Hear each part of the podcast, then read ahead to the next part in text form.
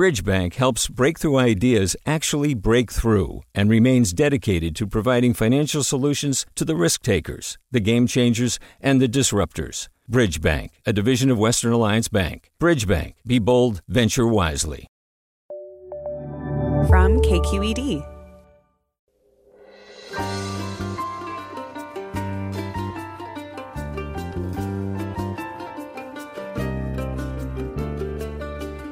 From KQED in San Francisco, I'm Mina Kim. Coming up on Forum, San Francisco, one of the first cities in the U.S. to declare a state of emergency two years ago in the face of a novel virus, says it's changing its thinking on COVID.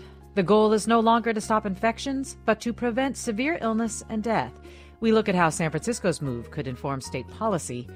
Then Liz Weil's New York Times Magazine story, This is Not the California I Married take stock of how the constant threat of wildfires has affected her relationship with the Golden State while demanding courage to face the reality before her. We'll talk with Weil about what she's learned through the process. That's all next on Forum. Join us.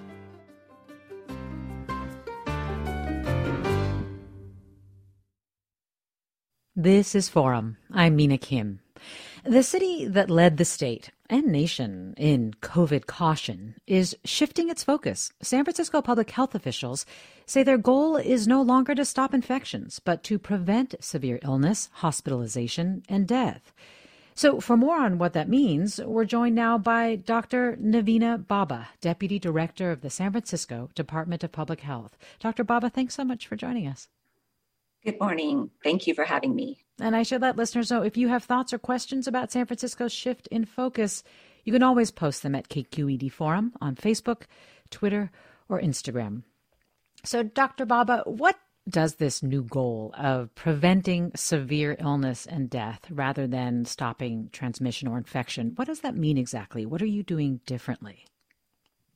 Well, I think one of the things is really um, with this last surge, what we saw with Omicron is that, especially if um, people were up to date in their COVID vaccinations, Omicron really caused a mild illness. Um, and so people didn't end up in the hospitals or die from it in general. You mean among um, those who were highly vaccinated or boosted? Exactly. Exactly. Um, so, um, and given that San Francisco and the Bay Area in general have um, a highly vaccinated population, um, the goal has always been in this pandemic to prevent the worst outcomes from COVID. And we didn't always have the tools in our toolbox to do that. But now we're at a different stage where um, not only do we have vaccines and boosters, but there are treatments available. Um, and then the, the ongoing interventions that we have, like masking, um, like ventilation and testing, um, have all kind of um, led us to this point where we are really looking at what does it make sense to do moving forward in terms of pandemic control. And, and the goal is to prevent the worst outcomes. So um, we know that vaccinations work. We know that treatments are available, and when all those things are in place, um, we should be able to do to have that pre- prevention and keep our hospitals open for any other acute healthcare needs that come their way. Mayor London Breed announced last week that COVID in San Francisco had peaked and was on a downward trend. Does that assessment still hold? And is that also what is contributing to your decision or the department's change in policies? Yes, cases have peaked and they are on a downward trend. Um, it does appear that hospitalizations, which it, it's a lagging indicator, those do appear like they're plateauing and should hopefully start to decrease as well. And part of this is um, based on the infections that we saw through this last surge. Again, the high infection rate, but the relative um, mild nature of the disease through most of the population has led to this shift um, in that we really do want to focus on the worst outcomes of COVID moving forward. Um, but also, you know, we know that we all have to have a strategy to look at the populations that have been most impacted by COVID. So, really, with that equity focus in mind as well. So, what is the timeline on requiring things that vac- that San Francisco requires, including vaccination, proof of vaccination at restaurants or gyms, and indoor masking, and so on? Those are on the way out, right? Well, part of that is that um, some of this is dictated by the state, um, and the state has an indoor masking guideline that we're adhering to. Um, I think you know we will have to see um, how the Omicron variant, how case rates go and hospitalizations go to make more definitive analysis and um, decisions on that. Um, and we're watching that very closely. Um, so once those once case rates and hospitalizations you know get to a more normal range they're still all very high um, all of those policies will be looked at what about the, your testing or isolation requirements so the the isolation and um, isolation and quarantine requirements are following state guidelines, which basically is if you're a case and you test positive, if on day five you do another test and you're negative, you can exit um, isolation. So you are basically, Angela's asking, we have an immunocompromised person in our family. She's triple vaccinated. What do we do now? Should our behavior change?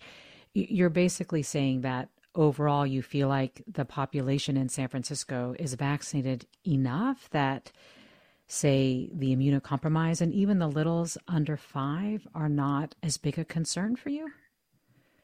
I think um, this is a more nuanced question, um, specifically um, for different populations, how to maneuver um, COVID moving forward. And I do think that the protections that are in place, such as masking, distancing, especially as case rates are high, um, potentially limiting exposure um, and large gatherings, might be something that individuals have to look at. Um, there's a lot more individual risk benefit ratio here as opposed to population. Um, for the under five, the hope is that vaccinations will get approved um, maybe in the springtime we're hearing. But in the meantime, the best way of protecting those that aren't, aren't unable to get vaccinated um, is through everybody around them being vaccinated um, and being fully boosted as well. We're talking with Dr. Naveena Bobba, Deputy Director of the San Francisco Department of Public Health, about the city's shifting approach to COVID. Many know San Francisco as one of the first cities to declare a state of emergency two years ago, um, and also has has been described as a poster child of COVID caution. You, your, you, our listeners, are sharing your thoughts and questions about San Francisco's shift and what it could potentially mean for your own city. And you can do so by posting them on Twitter, Facebook, or Instagram at KQED Forum. A listener writes on Instagram, Dr. Bobba, I hope the city is flexible to pivot for another highly transmissible variant. And it's an interesting point because one of the things, for example, that the head of the WHO was saying was that it's dangerous to assume that Omicron will be the last variant or that we are in an end game at this point. Can you talk a little bit about where you see the Omicron variant in terms of driving the virus towards endemicity and whether you feel like San Francisco is in the end game of this pandemic? I think one thing we've learned throughout the pandemic, it's it's very hard to predict, and I, I don't think um, I will predict. But what I will say is, this is just one more data point in this pandemic, um, and what we saw with this last surge is that again, Omicron by nature caused milder illness. Um, if people were boosted, they tended to be, um, they had a lot of protection to getting hospitalized um, and from dying from COVID um, that does not negate the fact that ha- the virus has mutated, it has changed with time. And um, part of the public health strategy here is always to be flexible um, to, you know, an unpredictable future. So as we prepare for the future, um, there is this balance between, you know, how do we ensure that we're nimble and that we can um, basically respond to the next issue that COVID brings our way, but also ensuring that all the other health and public health needs are being met in the population. Um, and that continues to be a balance that we look at carefully. And do you have any specifics for how you will? approach the next variant because there's such a period of unknown around the impact of a new variant? Yeah, I think part of um, the issues with um, as variants come, you know, to the forefront is they're all very different, right? And one of the things with Omicron, um, as opposed to Delta, was that Omicron, you know, went through a population very quickly and caused a lot of cases, but again, didn't cause the severity that we saw with Delta. And so I think um, from the public health perspective, we still have to be able to respond to that that continuum where um, you know the infection um, or the virus may cause a lot more infections but milder illness where it, or it might cause more severe illness but it doesn't spread as easily um, and um, and anything in between. So that's part of public health planning is ensuring that we are ready for those different scenarios how widely applicable do you think San Francisco's approach is to the rest of California? Or is it really based on the fact that San Francisco has such high vaccination rates and not something that you would recommend more broadly? I do think our approach um, in San Francisco is really based on the fact that uptake of vaccine and booster has been very good. Um, we still have a while to go with our booster. Um, I believe our booster rates are around 62%. And of course, we want to see that higher. Um, but this doesn't necessarily mean that um, places that have much lower vaccine rates um, should go this route um, because, again, they remain much more susceptible potentially to, to the next variant, as well as um, Omicron. Um, we do see hospitalizations higher in unvaccinated individuals. Um, and then I think to the point the caller made previously, um, globally, we do also know that there's a large number of people that still have to be vaccinated. So, what I am basing and what San Francisco is basing this on is really the local context of the disease. So there is a lot of talk of COVID fatigue, and you you talk about doing away with some of the requirements um, with regard to. Uh, with regard to proof of vaccination, with regard, there's already been changes to isolating and testing requirements. There are also going to be changes to to masking requirements. But you're also talking about recognizing that we are all familiar with these different layers of protection, that they can be brought back as needed.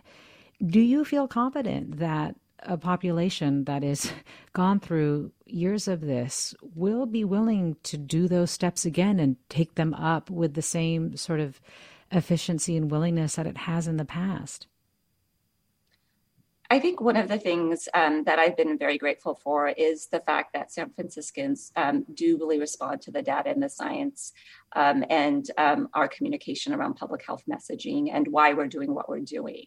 And I think if we at least remain transparent and we provide explanations as to the reasoning of why we might be reinstituting or why we are taking away something, um, that seems to still continue to resonate with the population. Um, clearly, we always want to be, you know, um, as again as transparent and as forthcoming as we can be and i do think um, people in san francisco understand that the science of covid is changing and has continued to change and um, they are adapting to those changes um, but uh, most of it is we're not doing this arbitrarily, right? We are, we are, again, following the science and the data. And I think most people are seeing the reasons behind that. Well, in our last 30 seconds, what is the biggest difference that people, that residents will notice on the ground as a result of your shift in focus?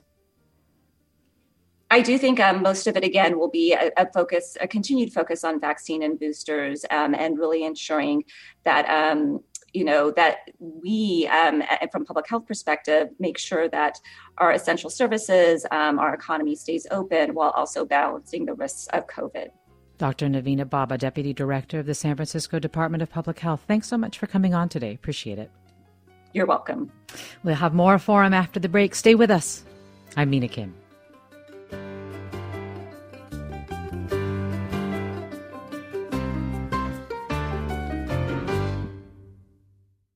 Support for Forum comes from San Francisco Opera. Set 10 years after a school shooting, the critically acclaimed opera Innocence takes us into a complex emotional journey where our understanding of innocence and guilt is constantly upended.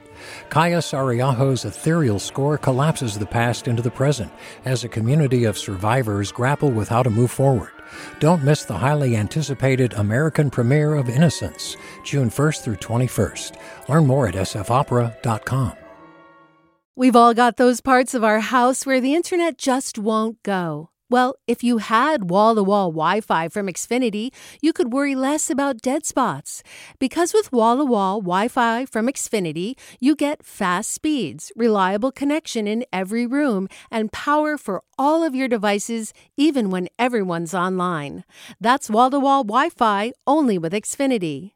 Restrictions apply, not available in all areas. Actual speeds vary. Did you ever wonder what it's like to live alone, hidden in the woods, not speaking to a single soul for 30 years? Or wander the desert, uncover a hidden well, and dive to the bottom of the deepest water hole for 2,000 miles? The Snap Judgment podcast takes you there with amazing stories told by the people who live them, with an original soundscape that drops you directly into their shoes. Snap Judgment. Listen and subscribe wherever you get your podcasts.